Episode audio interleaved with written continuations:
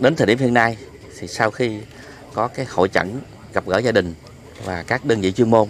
thì xác định em bé đã tử vong. Do đó hiện nay cái phương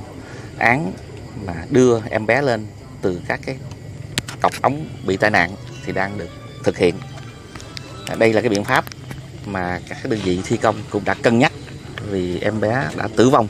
thì phải đưa lên bằng mọi cách sớm nhất để chúng ta lo cái tang sự cho em bé. Còn đối với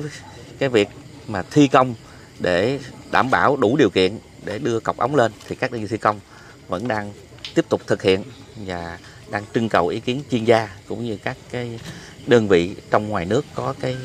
kỹ thuật tốt nhất để chúng ta tiếp tục thực hiện cái phương án này. Thì đây là cái tình huống rất nặng nề, khó khăn và các đơn vị thi công cũng đã dốc hết sức mình và có sự trợ giúp của các chuyên gia, các cái đơn vị mà có thiết bị chuyên dụng cũng như có những cái kinh nghiệm và để làm thế nào mà sớm kết thúc cứu hộ với cái điều kiện là đưa cọc ống lên để chúng ta giải quyết cái khâu an toàn cứu hộ cho em bé.